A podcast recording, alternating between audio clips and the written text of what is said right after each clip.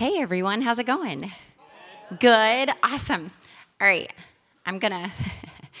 I have a story for you. So I came home yesterday from church. I come to women's ministry here. Plug if you are free Thursday mornings. Absolutely powerful time of worship, discipleship in the word, and like sharpening with each other afterwards. So come, and the coffee's awesome if you drink coffee. I didn't start that till I was like 24. So I came home and I didn't have a voice yesterday. And my husband goes, Rachel. And I was like, it's gonna be okay. It's gonna be okay. My girlfriend, I walked in to the ground floor and she said, I have a word from the Lord for you. Rest and be still and know that He is your God.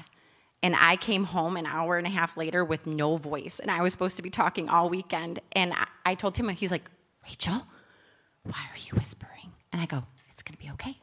I'm gonna make you lunch and I'm gonna lay down for an hour. I'm gonna rest. I'm gonna be still and my God is going to give me a voice. And He did.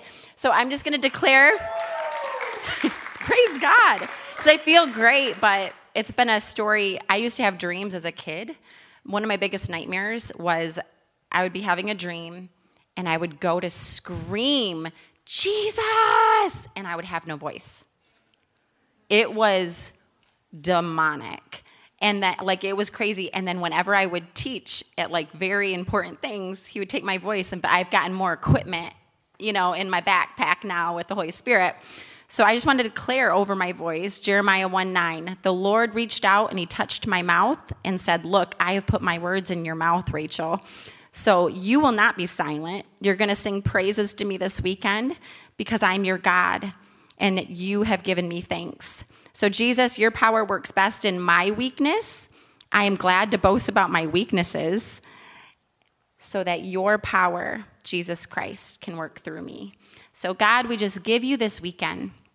We just want to seal all of these testimonies, which are the stories of the truth and the power of you, Lord Jesus, that you are true, that you are intensely after us your sons and your daughters, that you are reclaiming us, and that we want to make a safe place to talk about intimacy, sexuality, brokenness, whatever it is. We just want to make a safe place, just like you created in the garden, that we could be vulnerable with one another.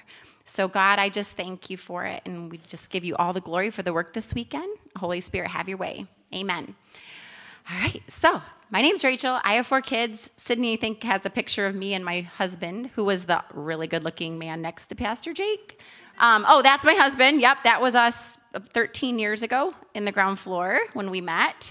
This is us 13 years later with lots of babies between us. So we used to be able to be much closer, but now we have lots of kids. So we've got Jaden, he is about to be eight over on the right. Jude, my dude, Jojo Bean, her name is Josephine, she's nine. And then Josiah will be three in May. So I have four children. Um, yeah, that's us. And do you have a picture of our wedding day, Sydney? I have a picture of our wedding day. Ah, Tim and I are so fun. I love him so much. He's amazing. Awesome. And then, Sydney, do you have a picture of me in the wagon? Yes. And you can leave that up. Okay. So I'm going to start there. So I was born in Tulsa, Oklahoma. My parents were in Bible school. They were serving the Lord side by side in kids' ministry. I can, with all of my heart, say that I grew up with just unbelievable faith filled Christian God honoring home. Like my parents love God with everything. Did they go through pain? Yes, definitely.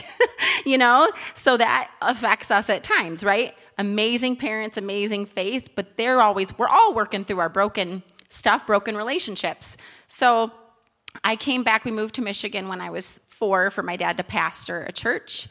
And uh, around that age, I had a cousin who started sec- touching me sexually. And it started, um, you know, just going upstairs into the bedroom, and, you know, a hand would happen. And then at a d- opposite side of the family, a gentleman who was a teenager, one of my cousins, he would sit on the couch and we would be edge to edge, and he would put his foot in my crotch and like move it around. And I was about six when that started.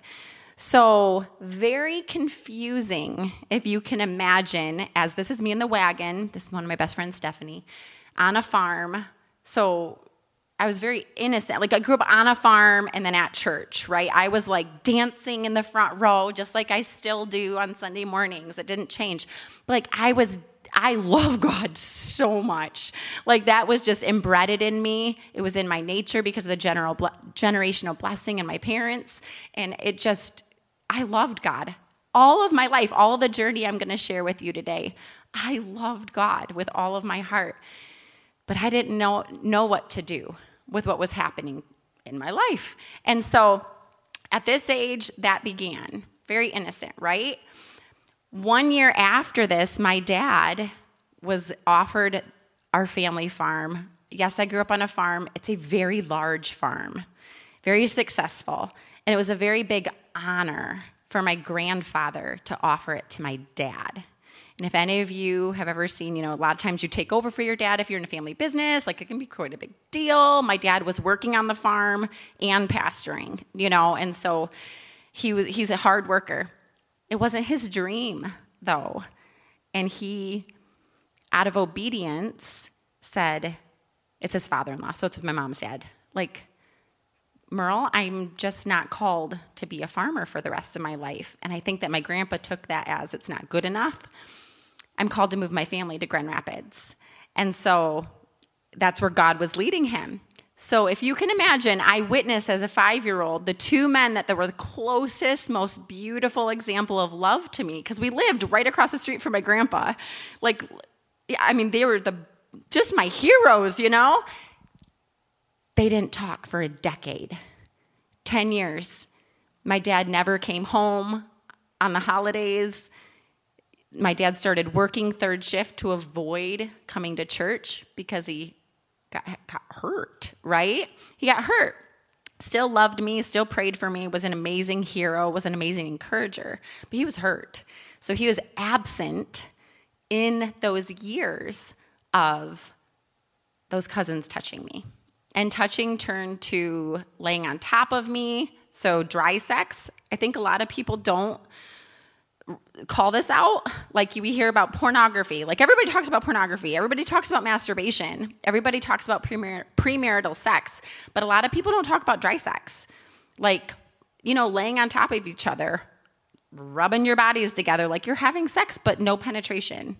And so that was a huge introduction. And that's honestly how all of it got introduced to me was just touch and then i would have this teenager pinned on top of me moving around and touching you know all with clothes on and not knowing what to say not knowing what to do so don't tell anybody that that's happening, right? That was a lie. And I'm going to do a plug. I learned that lie through Freedom Ministries here at church.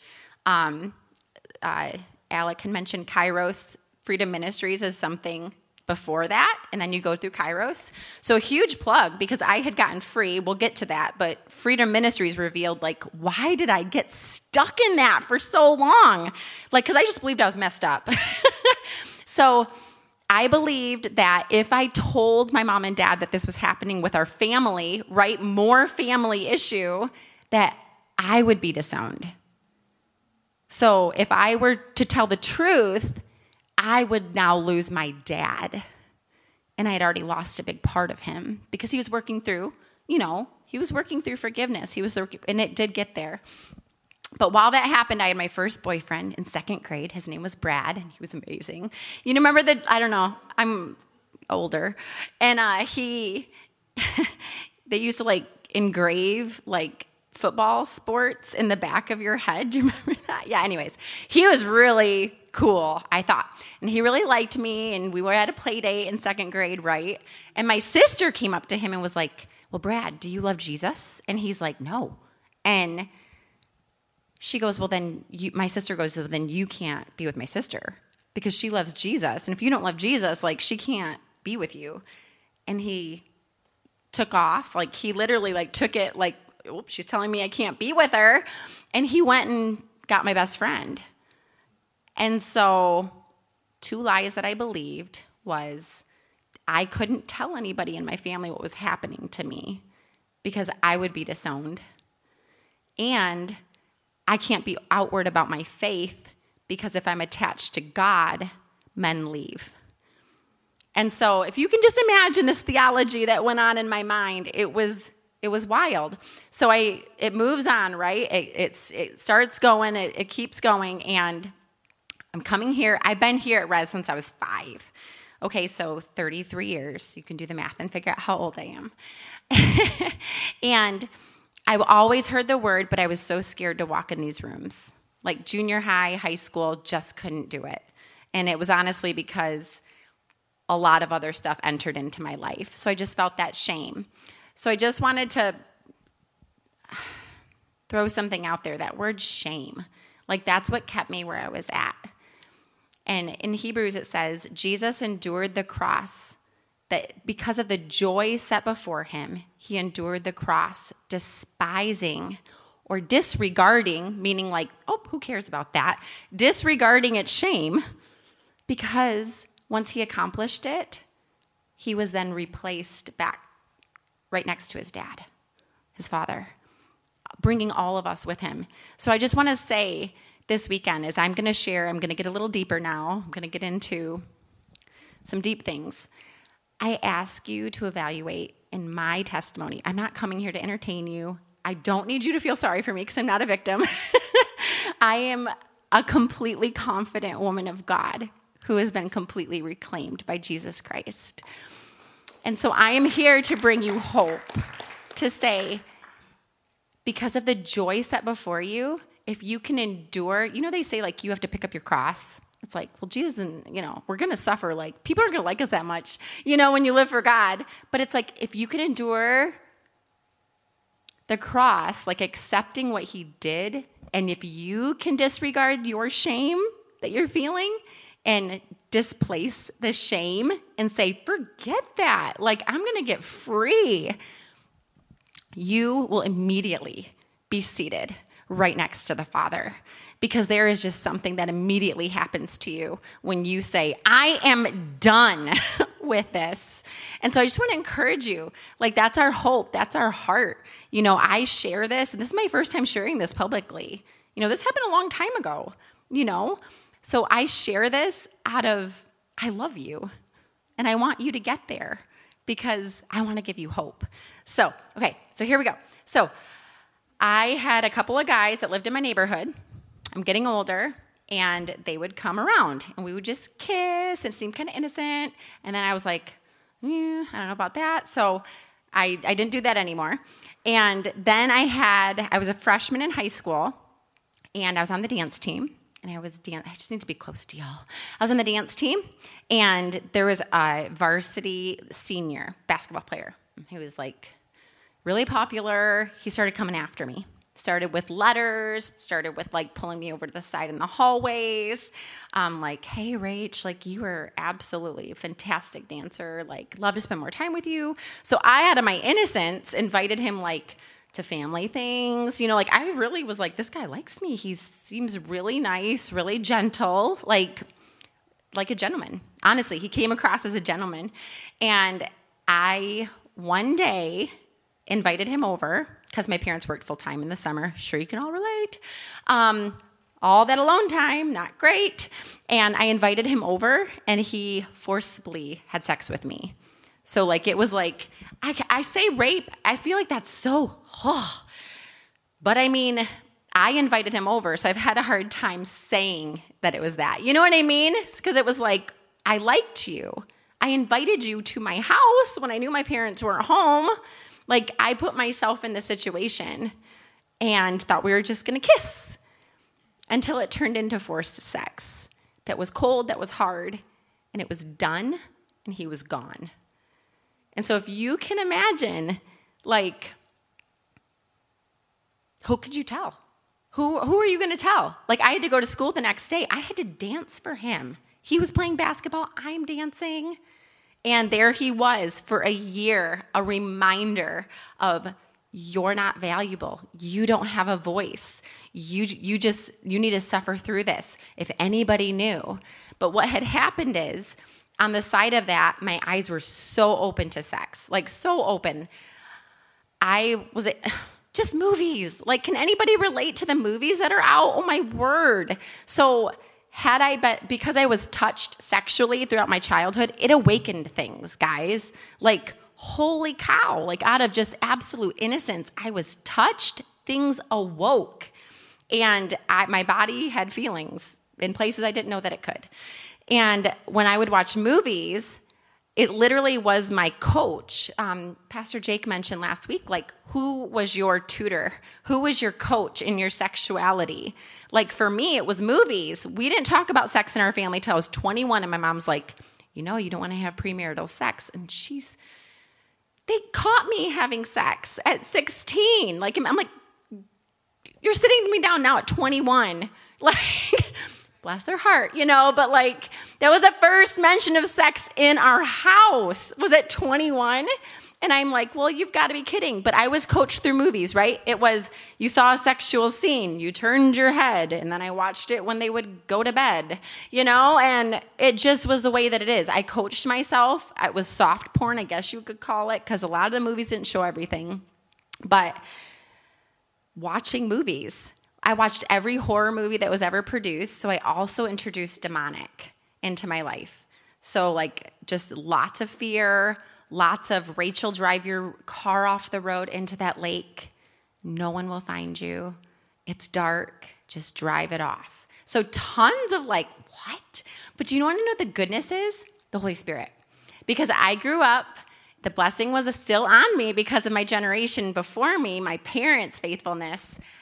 Every time the devil would say, drive your car off the road or cut your wrist, because that happened after the guy, you know. I had the knife in my kitchen to my wrist. And I would say, What? No. Like, thank you, Jesus, for the power. But you guys, I had never opened my Bible, but the seed that had been planted never returned void. Like there is something about the power of the Holy Spirit, you guys, because I could never go through with it. And He always fought for me. He was right there with me. It didn't matter if I was so deep in it, He always fought for me. He was always in it right next to me. And so what happened is the next man that entered my life after that violence, his parents gave us alcohol every weekend. So, age 16, we dated until my freshman year of college, so three years.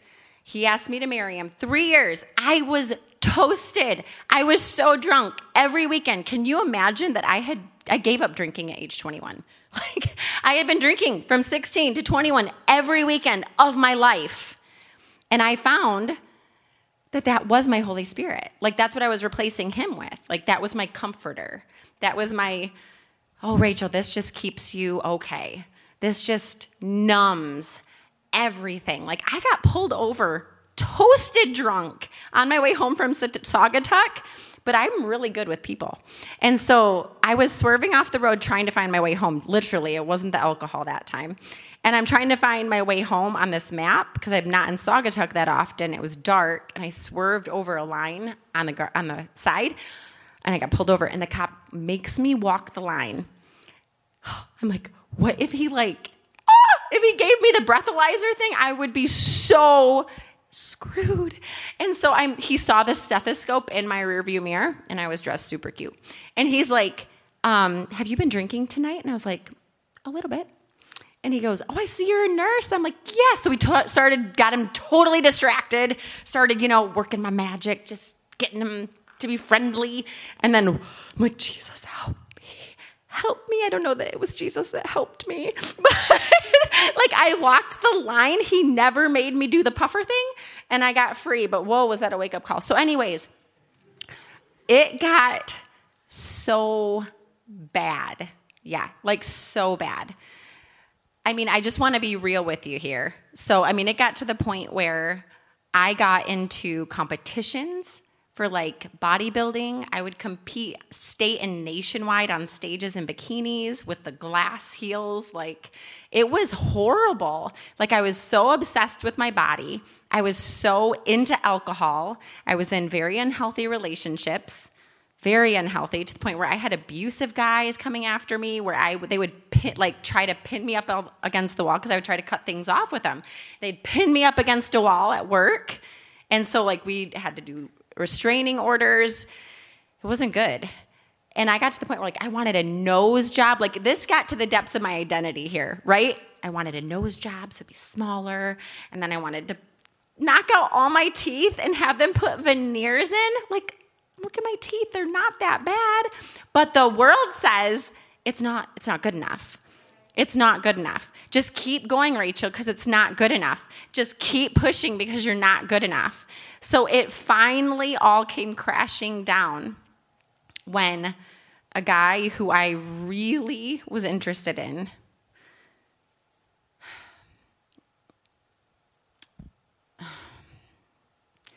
So this guy for some reason had such a hold on my heart and he didn't want to have kids.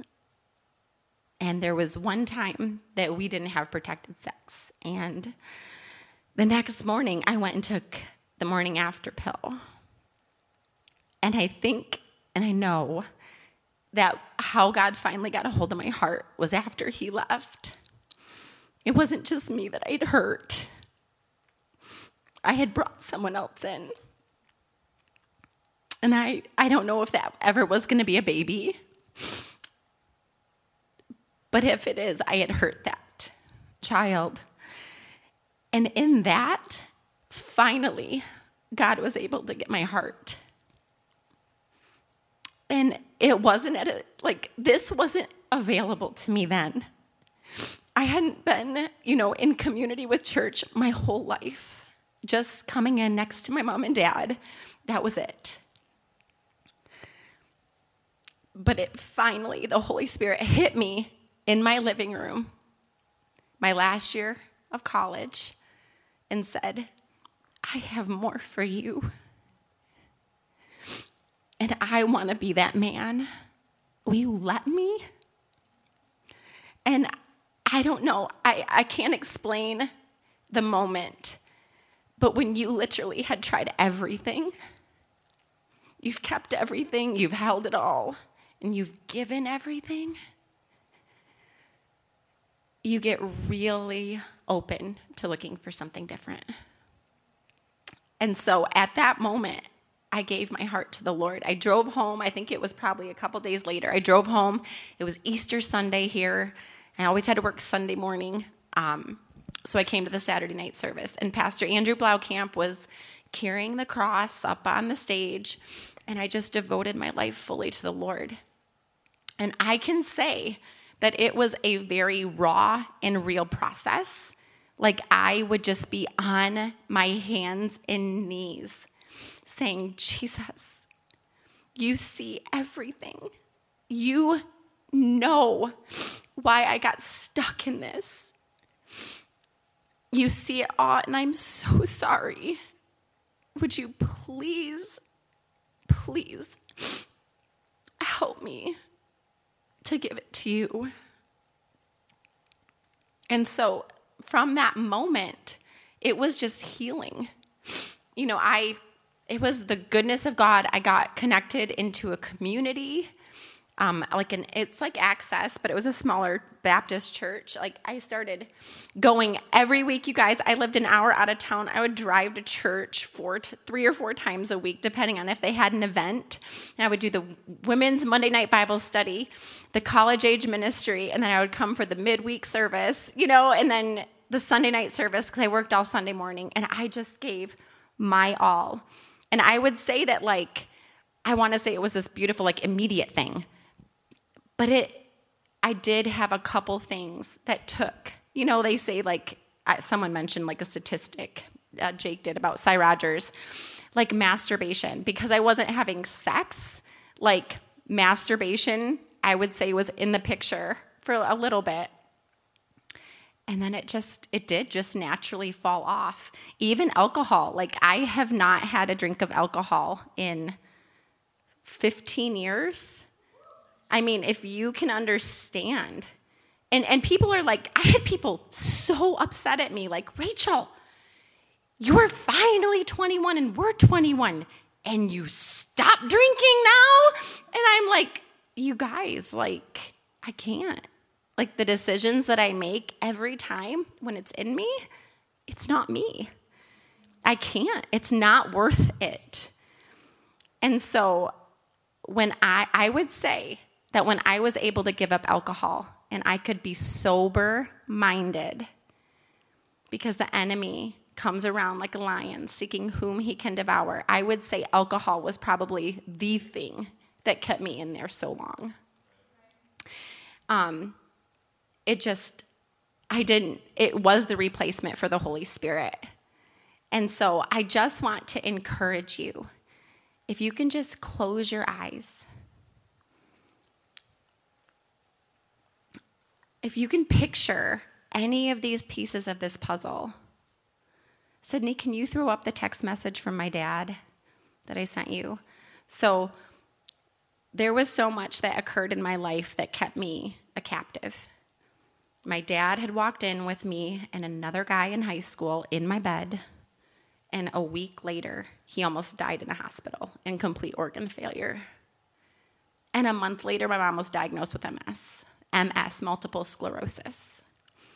So if you can imagine the weight of conviction that I had on my heart that it was my fault, because I put my parents through Like, I can't even tell you. Like, I just wouldn't show up for like four days, you guys. Like, they wouldn't know where I was at. It was that kind of life that I was living. And this is a text message from my dad just to show you the unbelievable freedom in Jesus Christ. Because my dad knows every piece of my story. I got to sit him down when I, you know, was really all given and reclaimed to Jesus. I was able to say, this is what happened in my childhood, mom and dad, and they just grieved, you know. And this is all that happened. This is these are the decisions that I made. But Jesus. And so this is a text message from my dad last week. You, daughter, are a God fearing, Bible believing, faith wielding, prayer slinging, sickness slaying, encourager enforcing, servant of the King of Kings, Lord of Lords. You, daughter, are highly favored, richly blessed, and a weapon which makes the demons fear and tremble when you arise. Go, pray, and conquer. And so, I just want to tell you that if you can despise and disregard the shame and allow the Holy Spirit to have you open up about what's going on,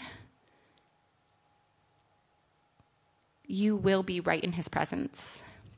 Because we are always in his presence, he is omnipresent. He never leaves us, even in that, what I was living in. He never left me because he was the voice that kept me on the road. He was the voice that kept the knife away from my wrist. I then ventured into the deepest community that I could ever imagine. Three years, at age 22, I entered into three years of college age, you know, community at a church. I had brothers in Christ love me like a brother. And I would say for two solid years, none of them asked me on a date because I'm pretty sure I was like, don't go there. um, and then a couple of them did, and I was like, no. Like we can kayak together, we can we can go camping together as a group, but we're friends. and so I I was coached by awesome men. Like these guys were on fire for Jesus, y'all. I can't tell you what this group can do in the life of somebody. What you guys can do in the life of a woman. What you ladies could do in the life of a man when you become a friend and you start calling them out not because you want to have a relationship with them, but when you're calling them out because you see who they are in Christ and you want to be a builder. And so that time healed me. I was the wild one who said, I will take everything that the devil tried to do to me and I will use it against him. So I started working on the streets on my weekends alone because my friends weren't into this. Um, but I would go work at the Dream Center in Chicago and I would go and minister to the prostitutes because I didn't have a pimp holding me in that life. I didn't have a sex trafficker, you know, um, running running my life, but I had the devil running my life. I had shame running my life, and I had lies running my life. So I could look in the face of a prostitute and say, I, cho- I chose, for all means of it, I chose my life after my hurt. And I could look and I could say, Do you know how valuable you are? Do you know how beautiful you are? Do you know that I love you and Jesus loves you? Can I take you out to dinner tonight? And I just, one by one, one by one, one by one. And then I went to Bangkok, Thailand, and I was on the streets with sex trafficking when women are chained to the tables with a number on them, holding out menus, asking what you'd like to order. So I was moving to Nepal to be a full time missionary when I had a few months on my hands that summer to serve the generations. So I knew I wanted to work with kids. And so I came back to my home church. I just graduated. The next week, I came back to Res during the week, volunteer, put my app in for Res Kids Camp to be a nurse. And they're like, we really love to have you in the ministry, like before you go to kids camp. I'm like, no problem. I got lots of time on my hands. Um, I met my husband in this room, Tim. Wave your hand. He was up on the panel. I met my husband, woo woo, in this room. So funny. Like I was sitting right here and he was sitting like right there. And he kept can you just keep looking back at me? So like we're listening to pastor daniel and he like kept doing this number and i'm like oh wow he is really good looking. But stay focused. So anyways um so last night if you weren't here kai is my discipleship student. We're close. Um, and so um, i just want to give you so much hope too if you weren't able to be here last night, Tim and I shared that two people that had sexual brokenness, when you're reclaimed by Jesus Christ, there's so much hope in your future, whether that's in singleness or with somebody running the race. There is so much hope. And I just want to give you that hope in any time you'd ever need to be coached in that. Like, we have a lot to say about it. You know, there's a lot of process about finding who to run with. Um, but I just want to again have you close your eyes. Think about if you can resonate any area of my story.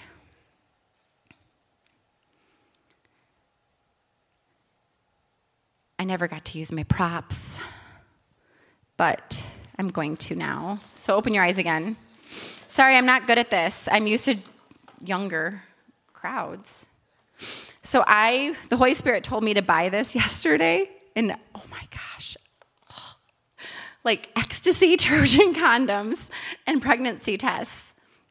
And I was like, really? I'm with my two kids at Family Fare, and everyone's watching me buy ecstasy condoms and pregnancy tests because I've got big plans with, you know, like, this is gonna work. I mean, like, or not, because if they don't work, then yeah. So, anyways, um, I bought these because I'm a married woman and I've been married for 12 and a half years. And when I went to the shelf, I felt so ashamed to buy these. I don't know why that's there. like with culture and with society, there's been a reclaiming that's been done by the world on sex and sexuality. And it doesn't feel good. So I just wanted to have you see these in church. Like, we need to not make, like, church should be the safest place to say, I'm struggling with pornography. Hey, Rach, I've been having dry sex with my boyfriend. I don't know what to do with, you know, that that lust and that sex drive. Like you should be able to come up to me. Like I should be able to like I am that woman who's like friends now, married, 2 years in. I haven't had an orgasm yet. That's not okay. Like thank you for coming to me. Like let's talk through this, you know? Like let's coach each other. Like why are we not having that be the most sacred place? So yeah, I just wanted you to see this, you know, it's a sex conference. So I just yeah just they're not giveaways. I can't even get pregnant anymore, so don't need those. Um, all right, close your eyes again. I'm gonna try this one more time. Sorry, it's been really quiet the whole night, so I just had to like, yeah. okay. Oh, God, you're so good. You're so good. Holy Spirit, I just thank you so much for what you're doing this weekend. We don't share our stories except for to bring you glory and to say that you are real. You are more real than what any bar or a porn video or alcohol or pills whatever it is that we would numb our lives with, you are more real than that.